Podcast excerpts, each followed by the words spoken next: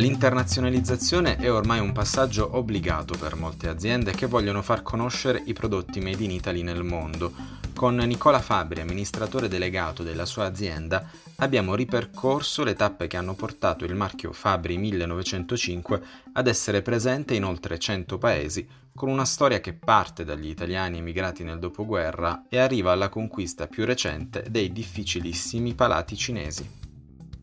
dal, dagli anni 70 in poi abbiamo incominciato a veramente stabilire delle, eh, de, delle, organizzazioni commerciali in altri luoghi del mondo, in altre regioni del mondo. Già era iniziata nel dopoguerra con gli italiani che erano espatriati, quindi dal nord, eh, dal, dal, Veneto, dal Friuli Venezia Giulia si erano eh, spostati verso le Americhe e l'Australia o ovviamente la maggior parte al nord, quindi Germania, eh, Austria, Svizzera, ehm, e invece dal sud Stati Uniti e di nuovo Australia e, e quindi questi eh, italiani che sono emigrati hanno portato con loro anche i prodotti a cui erano abituati, a cui erano eh, affezionati.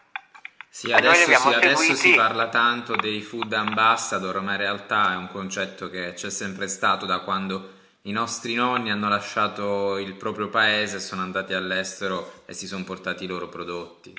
Loro sono stati proprio i primi brand ambassador, assolutamente, ma lo hanno fatto più per necessità e, più, e, e, e per... Ehm, sì, sì, diciamo in maniera inconsapevole, sì. Inconsapevole, bravo. ma questo ha fatto sì che eh, le, aziende con, con, più lungimiranza eh, hanno preso l'occasione per poi eh, organizzare l'esportazione di questi prodotti, perché un conto è mettere una bottiglia di, o un salame dentro eh, una valigia di cartone quando parti, un conto è, è poterli eh, comprare là dove sei eh, con regolarità. E quindi lì abbiamo incominciato a organizzare la nostra presenza all'estero. Prima ehm, anzi pensi, il primo importatore in assoluto eh, dei nostri prodotti fu una famiglia di italiani che si stabilì in Australia e, e sono stati i nostri importatori per più di 60 anni. Eh, poi hanno cambiato parzialmente mestiere, quindi oggi abbiamo un'altra distribuzione in Australia. Però ecco, quella è, una, è un aneddoto. La, la vera, il vero sviluppo è eh, in Europa, quindi partendo dalla Germania e dalla Francia, eh, poi sì, ci siamo eh, estesi in tutta, in tutta, Europa. Ecco, eh, mi spiega diciamo, quali sono ad oggi i paesi dove esportate di più, quelli su cui invece vi volete concentrare e soprattutto diciamo, il fatturato come è diviso tra mercato domestico ed export. Allora, io partirei da questa ultima ehm, domanda, e cioè eh, noi abbiamo superato il 50% di eh, fatturato destinato all'estero, quindi ehm, oggi è di poco, ma insomma eh, è, è, il, il, prodotto venduto all'estero eh, produce un fatturato maggiore di quello prodotto in Italia. E, ehm, eh, noi oggi vendiamo in tutto il mondo civilizzato, sono 110 paesi circa. Um, L'abbiamo però eh, diciamo,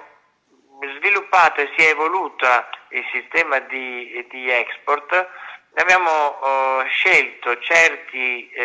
eh, continenti, certi stati um, per eh, installare una, una filiale. Um, allora, eh, la prima che abbiamo aperto è stata in Germania perché la Germania fino all'anno scorso era eh, il, mercato, il secondo mercato per fabbri nel mondo dopo l'Italia e, e, quindi da molti anni abbiamo una filiale che ha una propria organizzazione commerciale, eh, amministrativa e di marketing. Eh, poi eh, nasce la Francia e segue, segue il Sud America. Un discorso particolare lo, lo, farei come Sud America perché eh, siamo stati fra i primi ad arrivare in Argentina e in Brasile. Ehm, quando ci fu il default in Argentina, eh, noi dovevamo decidere se eh, perdere tutto, lasciare, tornare indietro o rilanciare e, e, e rimanere. Abbiamo scelto la seconda strada. Abbiamo comperato uno stabilimento e abbiamo incominciato a produrre, siccome era impossibile importare, eh, abbiamo cominciato a produrre gli stessi prodotti che facevamo a Bologna a Buenos Aires. Eh, soprattutto, anzi quasi unicamente per i prodotti per gelateria, perché è molto forte il mercato della gelateria italiana in Argentina. E, e da lì poi abbiamo ehm, diciamo, nutrito anche gli ordini che ci arrivavano dal resto del Sud America, dalla seconda filiale, quella in Brasile, e da tutti gli altri importatori che abbiamo in Sud America. Eh, poi nascono gli Stati Uniti, eh, paese dove abbiamo una presenza anche lì dal dopoguerra, ma che solo eh, 10 anni fa, 10, 3, 12 anni fa eh, abbiamo installato una nostra filiale, oggi abbiamo la sede principale a New York, la seconda sede a, a Los Angeles, a, a, New York Beach e, e, poi, e poi, abbiamo magazzini in, in, in, eh, nel est, centro e ovest. Eh, poi, poi, arrivano Spagna e, ehm, e, la Cina. Allora, la Cina è stata un'avventura mia personale che inizia vent'anni fa, eh, nel, nel, 1999, e, e insomma, cresce con ritmi cinesi, quindi a, a, a, cifre, a due cifre ogni anno, fino a quando il, il, il rapporto con gli, impre, gli, importatori non era più gestibile ehm, e, e, quindi decidemmo di creare una nostra, una nostra azienda commerciale. Eh, e, e, e, siamo riusciti eh, prima di tutto far capire che dentro il vaso della Marena non c'erano le ceneri del caro estinto, ma c'erano dei, dei, frutti meravigliosi italiani, ricchissimi e molto buoni da mettere sul gelato, che loro non, non sapevano cosa fosse, ma gliel'abbiamo insegnato. Insomma, è stata un'avventura veramente entusiasmante, è, è la cosa della mia vita che probabilmente ricorderò fino all'ultimo dei miei respiri. Um, e, e, dopo la Cina, anzi contemporaneamente alla Cina, è nato uh, Fabri Asia che si occupa della distribuzione e della gestione commerciale di tutti gli importatori che abbiamo in Estremo Oriente. Eh, mi racconta come si fa a spiegare ad un popolo completamente diverso dal nostro un prodotto come lo sciroppo, la marena? Eh, ci vuole molto tempo e molto denaro, ehm, perché il, eh,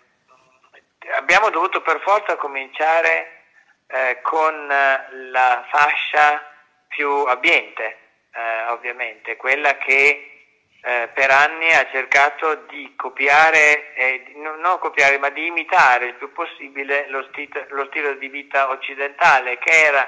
quello stile a cui eh, tendevano anche eh, socialmente e politicamente parlando eh, le, le, prime generazioni di cinesi liberati, quelli che dovevano portare come missione eh, data dal, dal partito la Cina a diventare eh, un paese florido, felice, ricco e numero uno al mondo. Eh, la, l'esempio classico che avevano davanti agli occhi era l'Europa eh, e quindi la, la, gli europei espatriati che eh, popolavano la Cina, oggi ce ne sono una, un decimo di quelli che c'erano vent'anni fa, hanno portato la cultura europea. Eh, quindi hanno fatto sì che in, nei ristoranti, eh, nelle, nei bar e, e, e, nei supermercati comparissero queste, questi prodotti che sono sempre stati ehm, identificati come assolutamente, proprio perché erano esporta- importati dal, dall'Europa, assolutamente buoni, assolutamente sicuri, assolutamente da preferire eh, rispetto ai, ai, alla controparte cinese. Oggi le cose sono molto cambiate perché i prodotti fatti in Cina sono di, di altissima qualità, anche a volte quelli alimentari, ma, ma senz'altro eh, sappiamo molto bene che la produzione cinese in, in termini di tessile, di, di macchinari, di tecnologia è alla, al passo con i tempi, se non uh, avanti. Um, abbiamo dovuto um, adattarci ai loro uh, usi e consumi perché il gelato per esempio era un prodotto che sarebbe, insomma, tutti mi dicevano che era un pazzo a proporre il gelato perché in un, in un, continente in cui la popolazione non beve latte perché non ha gli enzimi per digerirlo, odia la roba fredda perché per la cultura eh, gastronomica della Cina tutto deve essere caldo, anche il tè deve essere bollente, se bevono bevono acqua calda e niente di freddo, quindi gelato figuri. E in più odiavano le cose dolci. Eh, quindi l'idea di proporre il gelato è stata veramente pionieristica e per fare avvicinare i cinesi al nostro modo di fare gelato abbiamo dovuto fare un gelato che non era italiano. Eh, non era cremoso, era, era molto poco dolce e, e quindi insomma per anni abbiamo leggermente, piano piano cambiato le formule fino ad arrivare ad oggi in cui si fa il gelato correttamente come eh, le, i dettami della, della, de, della regola artigianale italiana impongono. Una mia domanda però successiva era appunto se eh, in tutti questi paesi, oltre 110 paesi nel mondo, eh, avete sviluppato dei prodotti ad hoc proprio per quel consumatore. Ma no, veda, perché noi, noi allora, a parte i prodotti che noi vendiamo al consumatore direttamente attraverso i supermercati o, o, la, o la distribuzione organizzata in genere, noi vendiamo degli ingredienti, non vendiamo dei prodotti finiti, non, non, non, c'è nulla che esce dalla nostra eh, azienda che possa essere aperto e mangiato, Deve, sono tutti ingredienti che servono per creare qualche altra eh, cosa da bere o da mangiare. Allora non è necessario fare dei prodotti ad hoc, è necessario ad- adattare e consigliare delle dosi o, delle, o, dei modi per utilizzare questi prodotti che siano più vicini ehm, e che creino delle cose che siano più vicine alla loro tradizione e quindi non siano sgradite alla, a, al palato locale. Le do un esempio che, che vale su tutti. In Danimarca